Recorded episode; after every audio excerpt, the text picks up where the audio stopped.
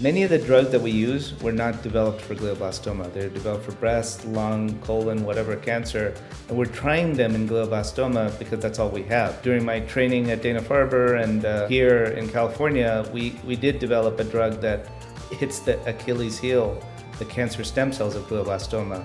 And um, excited to say after oh. nine years of working on it, it's going. It, we just got our uh, phase one uh, I N D approved, so we'll, I'm super excited that we'll be able to do clinical trials on it uh, later this year. That's like was designed specifically for glioblastoma based on an understanding of glioblastoma stem cell biology. High five. So if you're on social or news media at all, you've probably heard about these stories of these like brain cancers and, and brain tumors that are popping up, right? There's that high school in New Jersey that everyone's talking about on TikTok. Why are there so many people that graduate from there having brain tumors and, and unfortunately dying young? And then you have the Phillies that are talking about the stadium possibly causing brain tumors as well. There's not a lot of things we know that may increase your chance as a risk or exposure with brain tumors.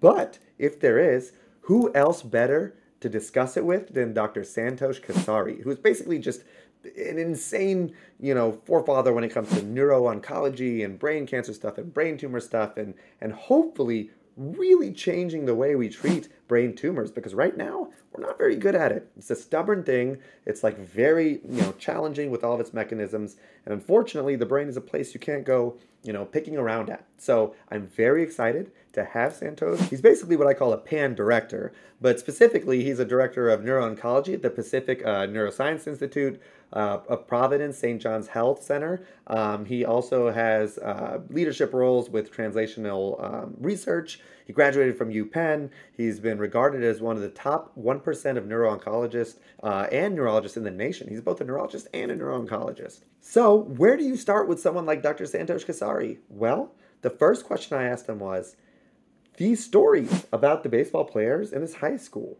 do we think there's something really there that is like, oh man, that's the thing that's a big cause for why they're having these brain tumors? Yeah, um, I read uh, the article, and obviously there's a lot of data and information missing from it, but it is unusual uh, to have um, uh, such a, a high number of patients uh, in the same area develop a particular type of brain tumor. Uh, But I think I think an investigation is starting, and that's appropriate. Over the decades, there have been various uh, associations with uh, environmental factors. You know, there's been reports of um, airplane pilots having increased risk of brain tumors, firefighters increased risk of colon cancer and uh, brain tumors as well. So it's hard to really tease out uh, what what is real or not until a really formal epidemiological study can be done, and I and I believe they're doing some radiation uh, assessments uh, to see if maybe the radiation exposure is higher in that school or that community compared to the to the other places.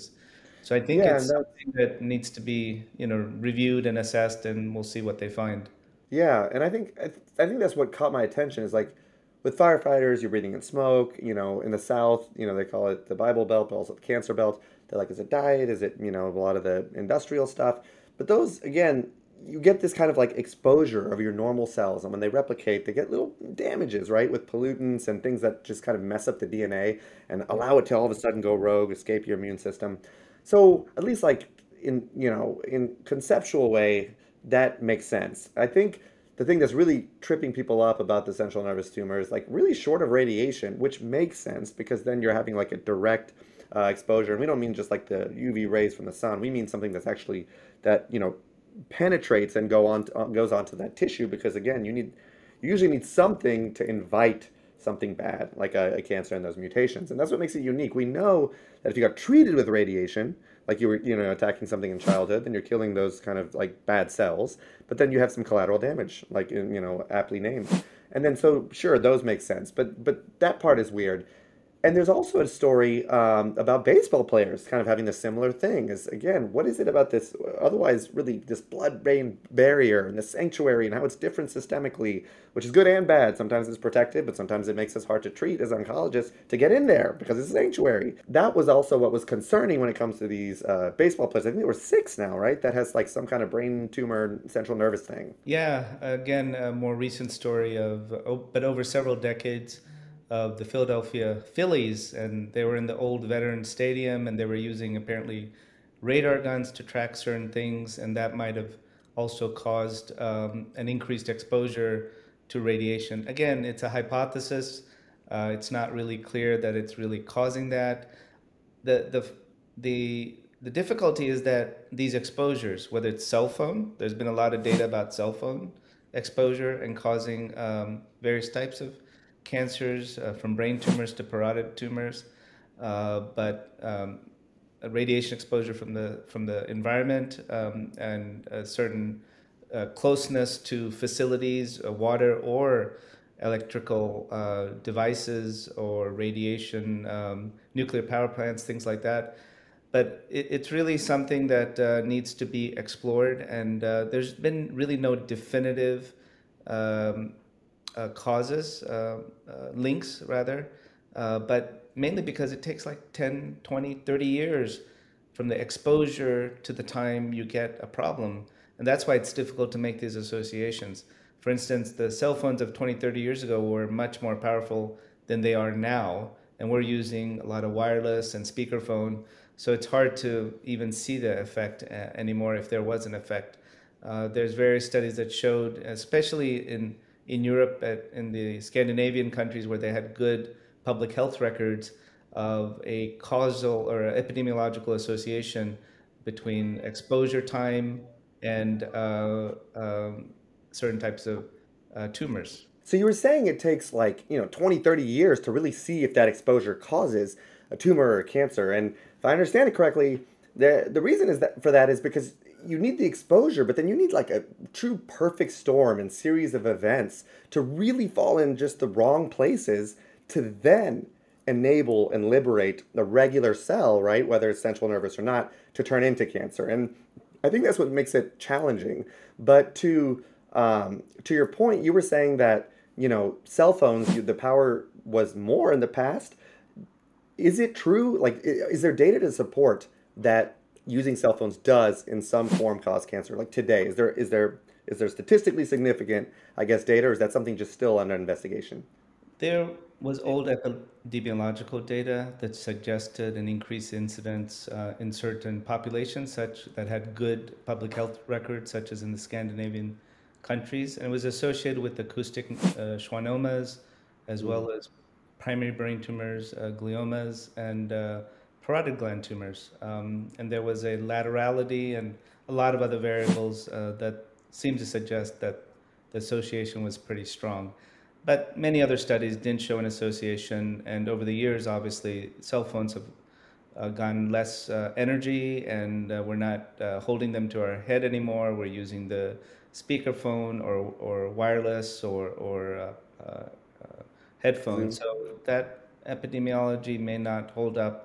Uh, and and certainly we haven't seen an increased incidence uh, of brain tumors over the years outside of age-related increase. As we age, we tend to get all kinds of cancers, and uh, we know the reasons for that. Um, uh, our immune system gets weaker. We tend to get more uh, genetic uh, mutations build up over time, and as we age, we're at increased risk of cancer. So that's really the reason why we're Um, we see more numbers of cancer patients than in the past, but not necessarily an increase in incidence uh, at any one age group. That makes sense. So let me ask you point blank: Has have do you personally, or did you used to kind of avoid putting the phone up to your ear, just yeah. being the wizard that you are in the in neurologic onco- oncologic world? Yeah, certainly. I, you know, the you can't ignore the data, and you can't ignore the concerns. Uh, so yeah, for for my, you know, my, my kids are teenagers now. When back then, about ten, fifteen years ago, we definitely were concerned and avoided all kinds of uh, radiation uh, emitting devices, in particular cell phones, uh, usage in our kids, or limited the usage. Um, yeah, so I, for sure. You know, there's so many environmental things that, um, you know, obviously diet is important, right? For a lot of uh, medical conditions, not just cancer development. Uh, so there's a lot of things to know, understand, and uh, uh, prevent uh, in terms of the prevention part of uh, healthcare that we can do better to prevent cancers in the future. Yeah, and kind of speaking on the same note, ever since I heard this, I wish I didn't, because it's just kind of really messed with me and just adds to the anxiety and stress that I have kind of day to day about all these other things, which does lead me to having less sleep. So the question is, or what I was told was, when you sleep, and this is a very, you know, layman way of putting it, but it's almost like an oil change for your cerebral spinal fluid, and basically it's like it's like a it's like a cleanse. I'm going on a on an all you know fluid diet cleanse, and that apparently true sleep and deep R E M is the only circumstance that really helps that exchange of toxins and kind of maybe permeate out of the central nervous system.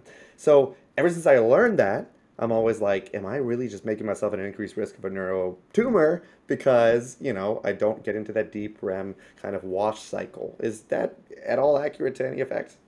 No, you explained it perfectly, because that's in only in the last five, ten years we've understood the importance of sleep and the instor- in importance of detoxification of the brain, basically. So lying down and sleep uh, is helpful for clearing all the toxic metabolites that build up in your brain, much like, you know, urine is for blood.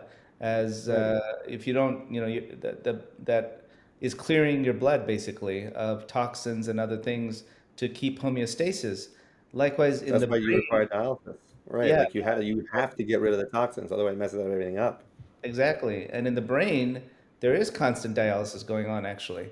Uh, the blood goes to the brain, C S F is made, and uh, amyloid uh, and all these bad players are cleared. Uh, and so sleep and maybe uh, reclining and a variety of other factors are important uh, for clearing these toxins in the brain that build up uh, uh, when we don't sleep a- uh, adequately. My mom will be very happy, and she, I think she needed me to hear this, and I maybe shouldn't have asked because I'd always was in the back of my brain, pun kind of intended. So I think that is a really big stimulus, though, for me to sleep better. Because, I mean, let's be honest, when you don't when you don't have that, you know, oil change, it does lead to true, like, depression and worse headaches. And then, obviously, the central nervous system is, like, the mainframe computer major database to, like, for your perceptions of pain um, in your muscles and having these what we call myalgia, all of that stuff, you know, is neuronal. And so if you're not cleansing that, then I could see how that would be legitimately problematic. And that's why I stress to sleep apnea patients too. They're like, well, I feel okay. And I'm like, if you have sleep apnea, you need that deep R E M, whether you know you're sleeping or not. You know, it's just so much more than like just how you feel. And and, it, and the evidence is showing that from what it sounds like you're saying. Well, it's not it's not just for your brain health. It's also for your whole oh, body. one hundred other, yeah. yeah, yeah. Right. Cardiovascular, yeah, I mean, all the things for sure. And probably immune health. I, mean, I suspect everything's, everything to me, as after doing this for twenty plus years, I loved immunology in medical school, but now I realize the real importance of immunology in all aspects of our body, every single organ system. There is a huge role for the immune system in terms of uh, maintaining health and also causing all the problems that we have, whether it's cancer, cardiovascular disease, or dementia.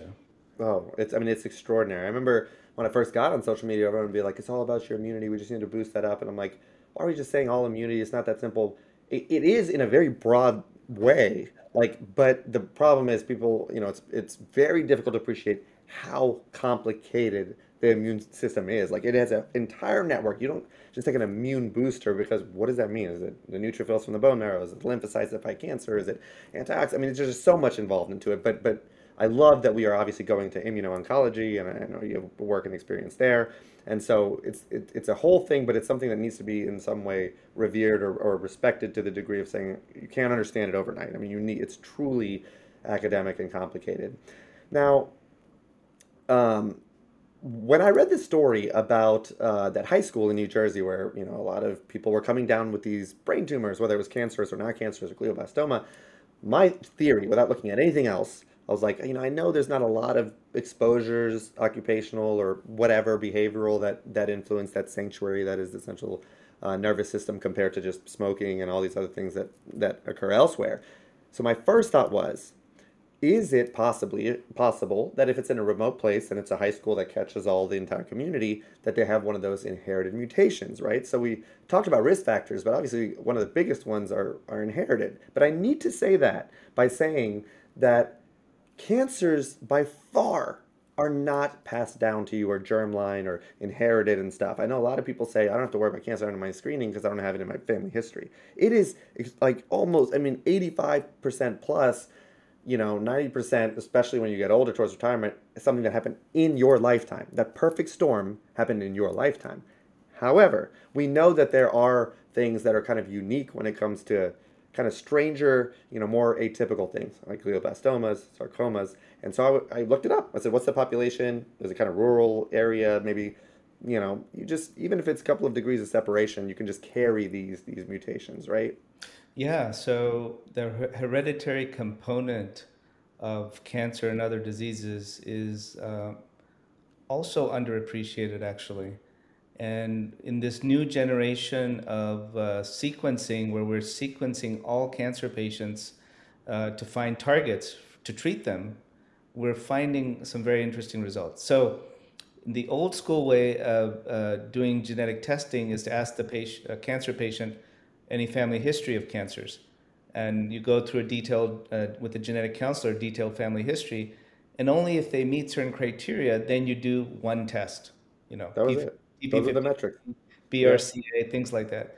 But now, when we're doing uh, cancer sequencing, we are actually getting data on uh, the uh, uh, mutations at the genetic level of the person, not the cancer, are being identified in many of these cases.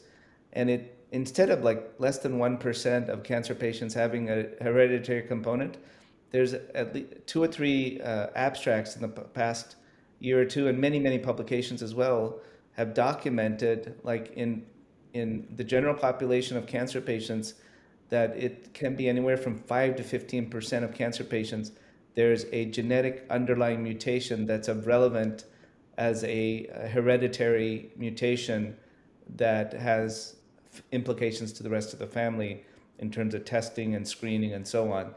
So I think because we're screening so broadly and not just doing one single gene based on a detailed family history, we are identifying that, in fact, the genetic component is much larger than we previously thought, probably still, you know, in the ten to fifteen percent range, not uh, super large, but much bigger than we thought. Not like the one percent. Yeah, yeah. And, uh, and this has a lot of implications for targeted treatments, response. And then if you think about the The other revolution in genetics is looking at everything else and how pharmacogenetics affects uh, response to drug, metabolism of the drugs that we give. Um, and then, you know, then you get into the microbiome and everything else that can predict uh, predisposition to cancer, but also response to treatments of various sorts that we're using, whether it's chemo, radiation, targeted therapy, or immunotherapy. We're identifying the underlying cancer genetics as well as the person's genetics have a huge uh, underpinning to a variety of outcomes. Uh, in, in, so we're learning a lot because we're we're we're testing a lot in our patients these days, and we're getting so many insights and the and and the science. We just can't keep up really in many situations to the vast amounts of data that we're generating. Um, but you know, people who can understand it and take advantage of Uh, of, of the, those findings can maybe potentially improve uh, treatment response as well as, um, uh, you know, identify a genetic disorder that maybe the family wasn't aware of that would have some preventative implications. Right. And so, you know, that's an important point because before, you know, say we knew something works in a lab. We're like, okay, it works in mice models. We give it, it kills the thing effectively. And we give it to, you know, X number of people and it's working. And all, in, in some subsets, even though the tumor looks the same, we're like, why isn't it working? Why aren't we having the same response? And in other ones, we're like, why is it so, you know, profound? And so the people that don't know, we are testing what's called germline mutations. What germline means it's like something, the coding was already there. When you were a tiny little fetus, you had that coding. Some of them are good, you know, some of them are, are not so good. One example I use is what, like basically like a, a home run. We were talking about baseball earlier. I don't love it because it's not a home run. You're not trying to get to home base, but it's it's literally how many bases are you along to get if the home run plate was bad and it was a cancer cell. That inherited mutation doesn't will you to necessarily have cancer, but you're already one step. So if, if I incur one for colorectal cancer at thirty, it's like you're already at that base. Doesn't mean necessarily that you're going to end up there, but but you've accelerated the process, which, as we know, are just this perfect is this perfect storm of, of you know less than favorable mutations. So that's germline. That's like what you were given, this little fetus, like I said. Now, somatic means, say, you know, for a little inaccuracy, but say your cells are all fine. They are, they're coded exactly the way the Statue of David would have been coded, which I hear his framework actually wasn't even ideal. But I hope that the metaphor is not lost. If it was perfect that way, then somatic means these series of mutations happen over time, and then um, and then you have these mutations that are just inherent to the uh, cancer cells, the properties of the cells that ended up having their own little you know rogue uh, kind of evolution in the body and escaped the immune system. So that's the difference. And now with germline, we realize, hey, I think it does dictate how we treat things. Like we got all excited about B R C A positivity, germline, and then like and platinum drugs, right, in breast cancer. And then now we're looking at, you know, B R C A-like mutations, including B R C A, which is hereditary recombinant D N A impairment, or basically H R D. You look at it in ovarian cancer, and that actually qualifies you to get therapy, a PARP inhibitor. And that can be whether it's germline or somatic. So we're realizing we're teasing all these things. So when people ask, you know, well, how come we haven't cured cancer yet? Like, it's like, that's what happens. We're like, we're, we're so just like, you know, confident when you take it in mice models, and then you realize there's all these other factors, epigenetic, Um, and and what series of things you have that are or are not favorable, right? First of all, we're billions of cells are dividing in our body, and as they divide, there's an extremely small percentage of errors that are made in the D N A replication.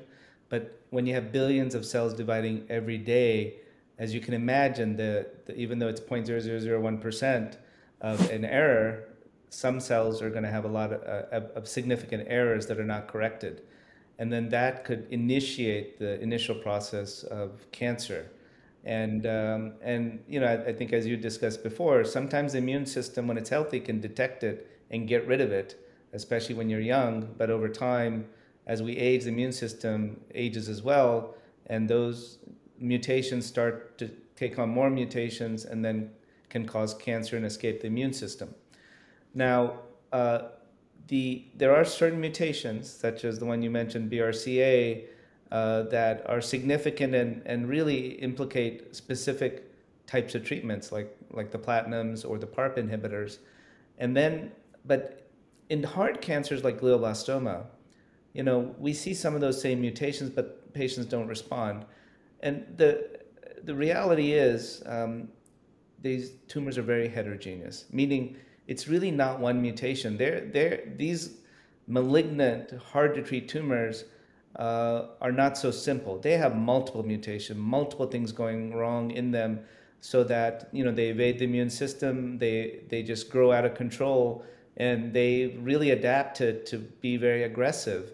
Um, so even though we have many cases of, uh, of patients who respond to targeted therapies, Uh, because they have a mutation that's really significant, what we call a driver mutation. Uh, there are many other mutations along uh, that go along that uh, can also contribute to resistance uh, to a certain treatment.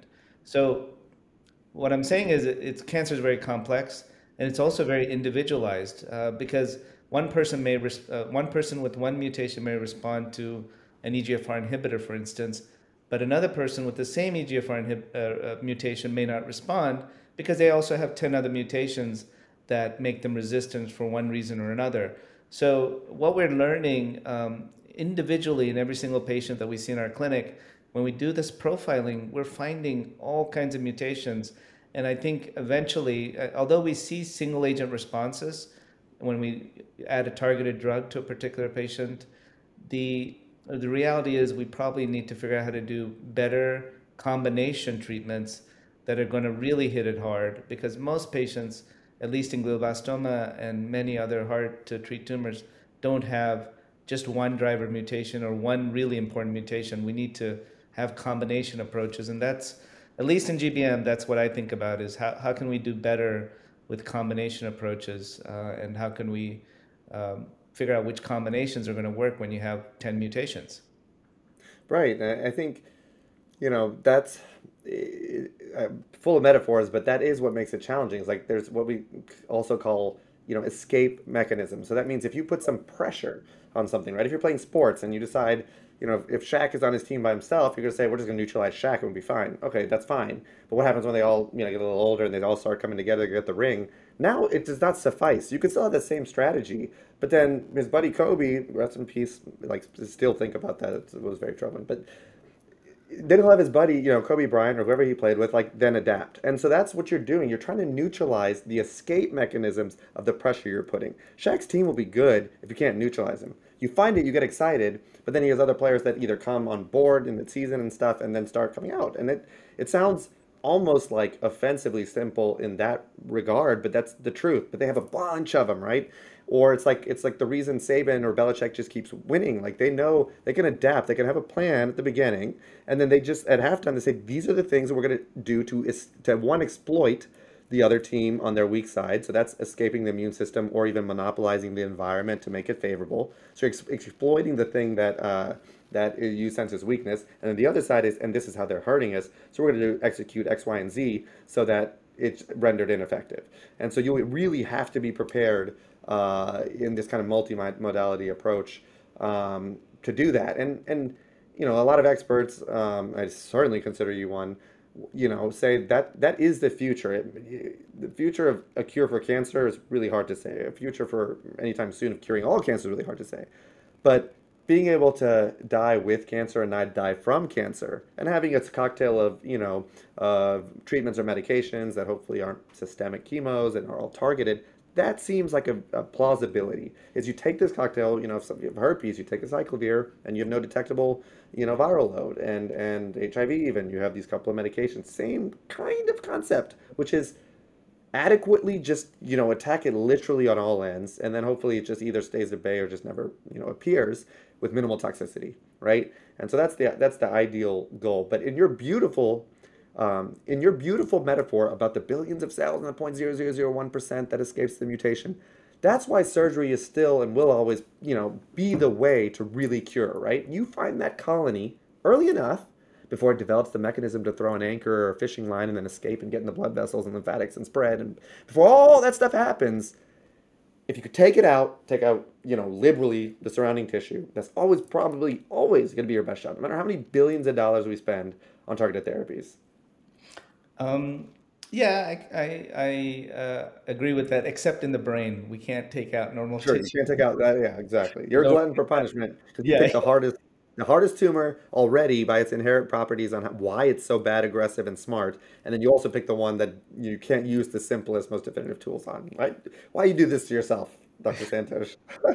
Well, you know, when I, when I was in medical school, I really loved neuroscience and the brain. And uh, when I was thinking about what I wanted to do, actually, I was thinking about neuroimmunology because I loved multiple sclerosis and autoimmune disorders. And uh, but I thought, you know, uh, brain tumors was, so, so, you know, there was so much um, heartbreak and, you know, people just, you know, there's no good treatments at all. And I thought this is something I want to do because I, I, I want to figure it out, and uh, kind of motivated me to work hard to to think about the disease and think about how, how to do better. You know, we made progress in the last two decades, but we still have a long way to go. And, um, you know, on that note, what I've been doing is thinking about, you know, innovative approaches. And one of the my thoughts, um, maybe you'll agree with it, is that, you know, sometimes the the the hard guns that we use, right, surgery, radiation, and chemo, are needed because we don't have good other treatments, right? If you remember, and you know the story of uh, Gleevec for C M L, a disease twenty years ago, everyone died within six months, and it was a driver mutation and clearly drove that disease, uh, B C R A B L. And Gleevec or imatinib was developed for that specific mutation, and those patients now have normal lifespans. Now that is the ideal goal. That's like the magic that we all hope that we can do for all of our cancers, and certainly for breast cancer, melanoma, colon cancer, many other cancers. We've identified similar mutations, developed targeted therapies, and have made amazing progress. Not on the scale of uh, uh, C M L, but nonetheless. Huge, huge advances. And in brain yeah, tumor, like, like H E R two positive, H E R two positive was like the worst thing. You would dreaded it because it's so aggressive. This and now you're like, please be H E R two because we found it and we not attack it. You know, yeah, yeah. It's more favorable than being negative. Yeah, exactly. H E R two was a marker of bad uh, outcomes, but when you figure out and develop a drug for it, it's actually a marker of good outcomes. So you can change the whole uh, perception of mar- whether it's a good marker or bad marker. Right, of good or evil, yeah. That's actually a big philosophical concept. Yeah, yeah. Yeah, that's a big, yeah, like, you know, good over, or man over whatever, because it's the same thing that, like, was ugly and all of a sudden, like, thank thank you for, like, letting us know. That's crazy. So, so let me give you another uh, example or two. So, C N S lymphoma is a one of our favorite brain tumors because we know we can actually essentially cure them. Okay. Right. In the old days, though, because we didn't have good drugs, methotrexate at the standard dosing for systemic lymphoma just wasn't working. Uh, it wasn't there wasn't enough penetration into the brain to kill the brain tumor. So back in the old days, we would actually resect a lymphoma, radiate a lymphoma, and everyone would die within a year or so. But when we figured out how to do high-dose methotrexate such that enough drug gets into the brain and C S F, and then able to manage the toxicities, of course, as well, those patients respond amazingly well, have well over five-year survival these days.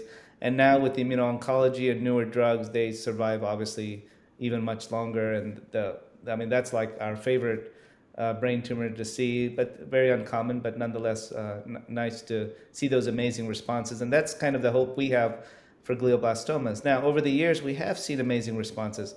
If you have a B RAF mutant brain tumor, glioma, those patients can respond very well to the same drugs that we use for melanoma, B RAF M E K inhibitors. There's many, many examples of that uh, over the years. And I think even with E G F R in- inhibitors, we've seen responses over the years.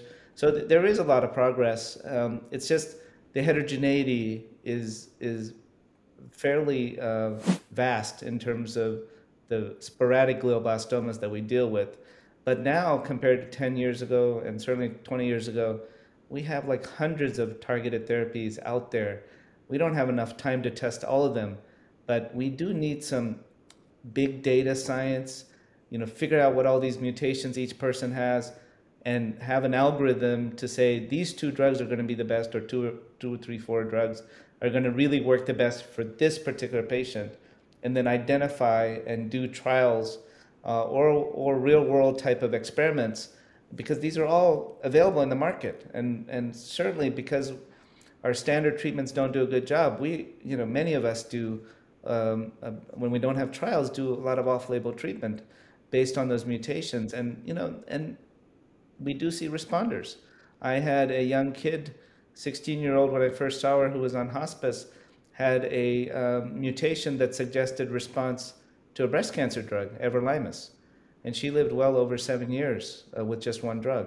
And we have many, many examples like that. So on an individual, individual patient basis, we can see amazing effects, whether on a population, when we do a trial, we may not see it because we're not selecting based on the markers. Many of these trials still, in at least in, in brain tumors, are very uh, immature still in terms of linking the biomarkers to a drug or combination of drugs to have a potent effect.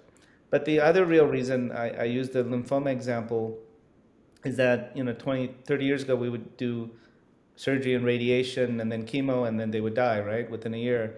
But now we do a biopsy. If we suspect lymphoma, we do a minimal biopsy, not a big craniotomy. And uh, once we diagnose a lymphoma, we give high-dose chemotherapy, targeted therapy, uh, uh, immunotherapy nowadays. But the tumor melts away, no radiation at all. And I think in glioblastoma, uh, we do have to do a res- resection because the tumors uh, are causing symptoms. But, you know, can we do something different? Um, And so my approach has been to do try neoadjuvant approaches, meaning before the radiation, and this has been done in other cancer types, but also even in glioblastoma, mainly in the European um, countries. They've done many of these studies where you can give chemotherapy before radiation or combinations of treatment, and there was a reasonable response rate, not super high. Um, but with the, all the new drugs that we have, should we use that approach? And can we uh, can we do that? And we've done a pilot study looking at uh, checkpoint inhibitors um, in the neoadjuvant approach, and we have some pretty interesting and durable responses in a subset of patients that is really getting us excited that this may be this kind of approach to doing clinical trials in glioblastoma may be the right approach in terms of accelerating uh, development. And the real reason is because when we do radiation, the tumor microenvironment changes. And so targeted therapy uh, or even immunotherapy becomes uh, very difficult uh, to, to see an effect, or, or the complications of our treatments is very hard to, to manage because of, you know, edema in the brain after radiation and chemotherapy. So, you know, we've been really trying to figure out how to do things better, and we have a pretty unique design that we're trying to do for all of our clinical trials and uh, with all the new drugs out there. Uh, but we do have to select patients at the same time. You can't just use the same combination of drugs on everyone. You have to actually select different combinations for different subsets of patients based on the markers. And I think that's that's what people, I think, may not appreciate, is that before, and all the data you look at backwards, like, man, we really haven't gotten a hold on this cancer thing. We literally took the tissue and just looked at it and said, okay, it's squamous cell, or it's, or it's, you know, small cell or adenocarcinoma, and really just tailored therapy to that and the tissue of origin. Now, of course, there's some other immunohistochemical stuff, I H C and stuff, yeah. But it was like histopathology. And if you're listening to this and you're saying, whoa, you're telling me like you, it's way past that, and you actually sequence to see which of the tiny little switches and needles that go up, like when you're taking apart this crazy electronic device and you see all those things and you're just like really intimidated. That's what we're, we're inside the tissue and we're looking at all these things. Was it something you were born with? Was it something that was in a lifetime? And you're asking yourself, how will we ever figure it out? My question would be, wouldn't it be faster if we all knew what was happening with like this series of like switches up and down, this way, left, right, right, and then when drugs were given, right? That's what data, when we, when people studying cancer want to know data, they don't want to know like your social security number. They want to know what are all the constituents about your tumor and about you yourself, and how do they play a role on what works and what doesn't work. And then, and then you know, we have A I technology. You can figure out, you can do the algorithm and say, hey, there's a really good trend to not respond to this drug if you have, you know, X seven nine seven four. And then you go look into it. And then what if that becomes a great thing because now we're exploiting that? So that's that's the overall concept of data collection and moving that needle faster so that we can find these, like, what we understand to be very complicated uh, mechanisms on a cellular level. So when you hear sequencing, did you get a sequence? Did you have, like, um, uh, genomics? Did you have um, comprehensive, you know, uh, molecular testing? All these things you hear that are kind of almost dizzying with a cancer diagnosis, I'm sure. That means, are we looking at all the kind of individual things that are being studied, and can we make cocktails and basically have an influence on not losing time by giving something that doesn't work, et cetera. The other point is, when you talk about G B M, glioblastoma, and you say that it's, you know, harder, it has so many like tools. Tell me if I'm wrong, but the way I think of it is, is you could go to, you know, like a, a a handyman school or a handy person school and have everything, right? Hammers, nails, and and everything. But the more you go into your trade, you get kind of like better differentiated. So you have a couple of things to just do and perform what you need. And so that's what happens with colon cells and these driver mutations that you're talking about that we can target. It's like they respond, it seems like, to, you know, monotherapies or one single therapies to single targets better because they just kind of had more of a refined purpose. But the way I think of central nervous system cells, they're way up here. They're the entire toolbox. They're even in your, your garage. And so when something goes wrong there, You, I mean, you have such a bigger challenge because they still have all the sets of tools. They didn't, you know, you talk to even doctors, they're like, I don't remember my internal medicine. I don't remember my intern year, you know, of like whatever, before I became a dermatologist. You get more refined. Is that, does that make sense, or is that accurate? Is that they just have a far greater and yet uh, ability to use tools to be able to escape and, and be nasty? Or is it just that it's just hard to get there or even deliver yeah, therapies? I think, the, I think... There's three main reasons. One is the um, the heterogeneity of G B M, the mutational load um, or complexity is above average compared to other tumor types. The um, the blood-brain barrier is probably the biggest thing in terms of drugs getting across the blood-brain barrier and having activity in the brain. So many of the drugs that we use were not developed for glioblastoma. They're developed for breast, lung, colon, whatever cancer. And we're trying them in glioblastoma because that's all we have. Uh, you know, the pharmaceutical industry just hasn't uh, focused enough on developing new and specific agents looking at the biological underpinnings of glioblastoma specifically. Uh, except, you know, I we you know during my training at Dana-Farber and uh, when I uh, here in California, we we did develop a drug that hits the Achilles heel, the cancer stem cells of glioblastoma, and um, excited to say after oh. nine years of working on it, it's going. It, we just got our uh, phase one uh, I N D approved, so we'll, I'm super excited that we'll be able to do clinical trials on it uh, later this year. But that's like was designed specifically for glioblastoma based on an understanding of glioblastoma stem cell biology. High five. Yeah, yeah, that's huge. We're super excited. It took nine years, but we're we're getting there slowly. Uh, but we need to do more of that. There's actually other targets too.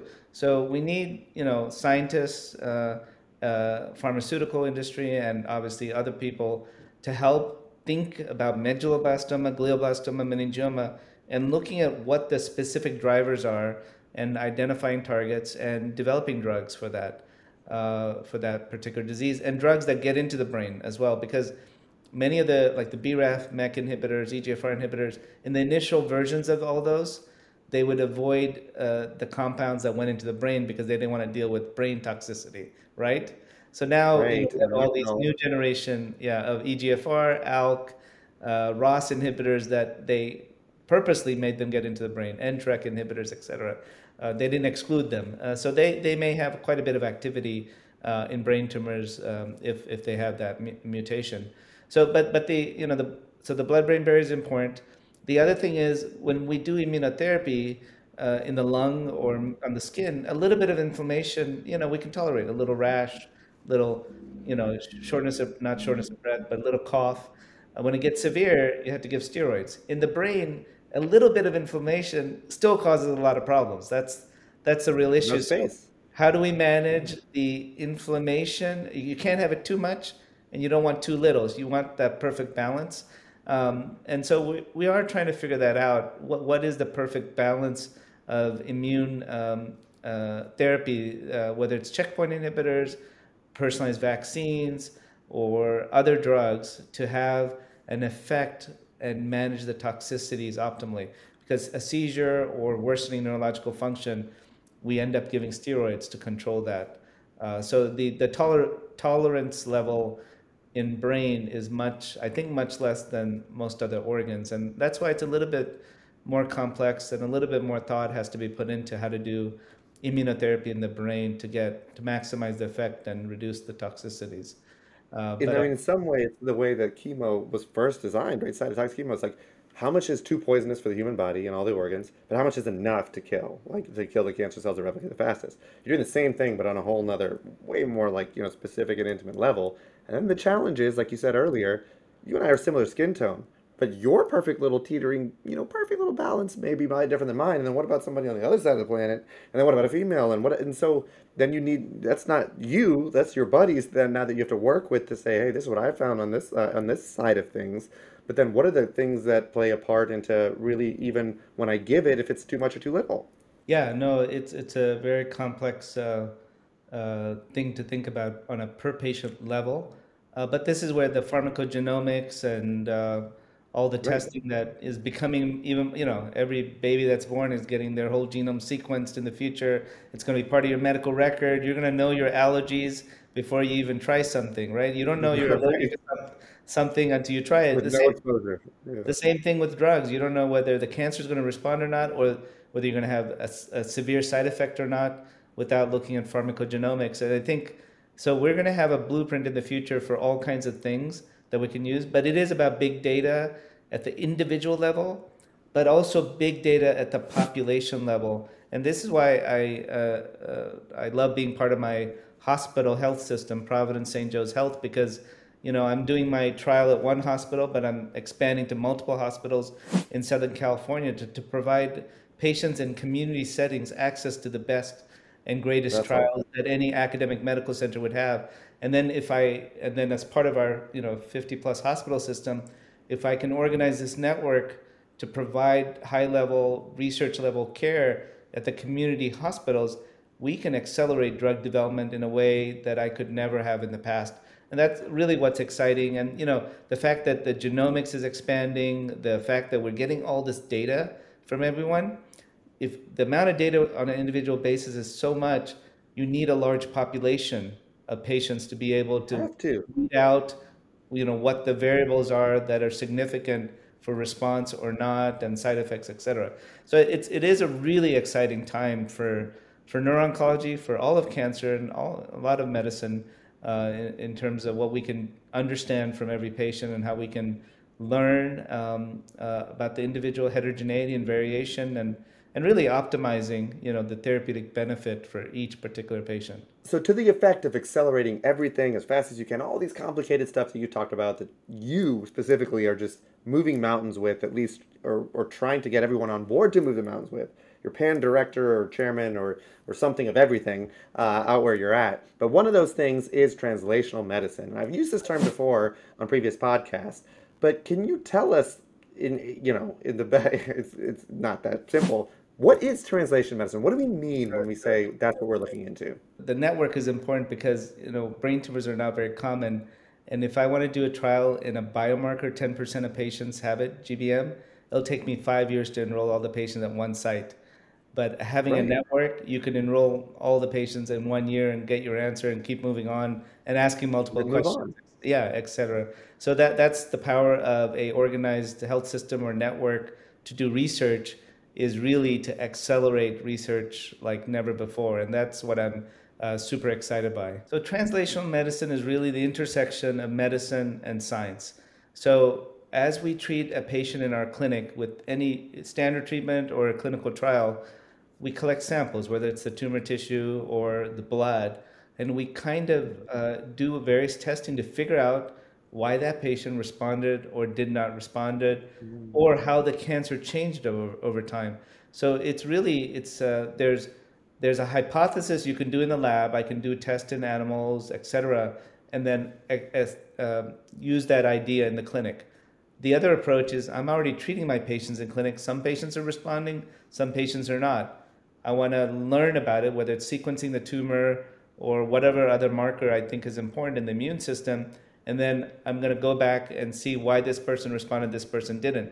And we actually did this in, in many times over the years and identified mm-hmm. markers that helped us then, uh, dis, it's it's called reverse science, basically, from, from the bedside to the bench. They, we validated in the lab, and then we went back to the clinic and did a prospective trial of using that marker and designed a better, uh, better trial to enrich for that marker and get a better response.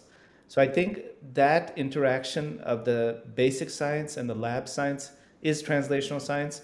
And that's really something we need to spend more effort on, because especially in glioblastoma, where, you know, we're, we're treating patients off label with combinations of drugs, we should really be understanding, you know, whether they responded or not.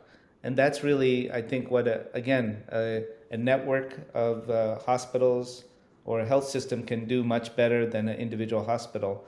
And I think that's where the, the number, uh, the, the power of numbers is important to to really identify what's what's a good drug or not and what the markers are. You know, if you're listening to this and, you know, you haven't experienced a personal one or a loved one or friend or whatever, and says, like, you know, they got the treatments, it was supposed to work, and they just, like, spiraled, or they just, like, everything, you know, nothing responded and they passed away quickly or was bad. If you're wondering that and you're frustrated, That's that is to your point, which is it's because we need to know and understand what are the extra additional variables on a much smaller level that account for that, so that the next level person in that similar circumstance won't have that, you know, the expectation of what usually happens and doesn't. Um, and I don't mean by error or anything else, but just, you know, so many other properties that we need to learn and understand. And that's what translation is. This is what we can, you know, observe in a lab. Does it work? Oh, sure enough, it does. And vice versa also, this is what we understood, but this is not what's happening, evidence-based. Let's go back to the books and figure out, is there anything else we're missing? Absolutely. Doctor Kesari, this is, has been an absolute pleasure. I, I'm just, uh, you always, you know, hearing you speak, I, I've listened to you previously. It always just inspires me to just, I just feel like I'm not, I'm not doing enough. I just, like, get up and I lose sleep, and now I'm going to go back to the sleep because you just told me that that's actually very healthy uh, for that, you know, that kind of that clearance of my toxins. So that that's a big take-home piece. I hope everyone took that away, is that you're truly, the evidence has shown recently, you're truly hurting, like, a bunch of stuff and, and possible depression and, you know, muscle pains and all this kind of stuff uh, with poor sleep. But that was just one of many, many points. And is there some message that you would like to leave with because I'm just going to be bugging you in the future because I just think, yeah. I mean, you're just, you're, yeah. Well, I think, inspirational. Uh, I, you know, even though I've been doing this twenty plus years trying to cure brain tumors, I am actually even more excited and hopeful in the last few years than I've ever been by the innovative, I think we need to design clinical trials differently, but the awesome thing is there are so many drugs out there now approved for other cancers and drugs in development. So we just need to get our act together in terms of, again, sequencing, what what is the makeup of the tumor, what makes the tumor tick, what drug or combination of drugs could help a particular patient, and then design a focused study. Because if you find that perfect combination, you don't need to do a hundred patient study. You may get an answer in ten patients. And so I think the more understanding of the science, the drivers of uh, glioblastoma, the better drugs that we make, the more opportunities to accelerate cures for this disease. And I and I am really excited, I think, for the next uh, five years or so that I think we're going to see a lot more progress uh, happen faster than ever before because of the mm-hmm. genomic advances and drug advances. And, and immunotherapy is huge, and uh, I think it's going to have a role as well. And also because of you and everything you've done in your career thus far, and is still ahead of you. Um, thank you so much. Seriously, it's an absolute honor. I hope other people are as inspired as I am, but also kind of have this, again, this humility of us as, you know, with our mortality and, and the complicated nature, no pun intended, of science and, and everything, and what people are really doing and working hard um, to try to combat is really the biggest challenge of humankind as a whole when, when it relates to cancer. So thank you so much. Absolutely. Happy to, happy to uh, have this conversation with you. And look forward to more, Sanjay.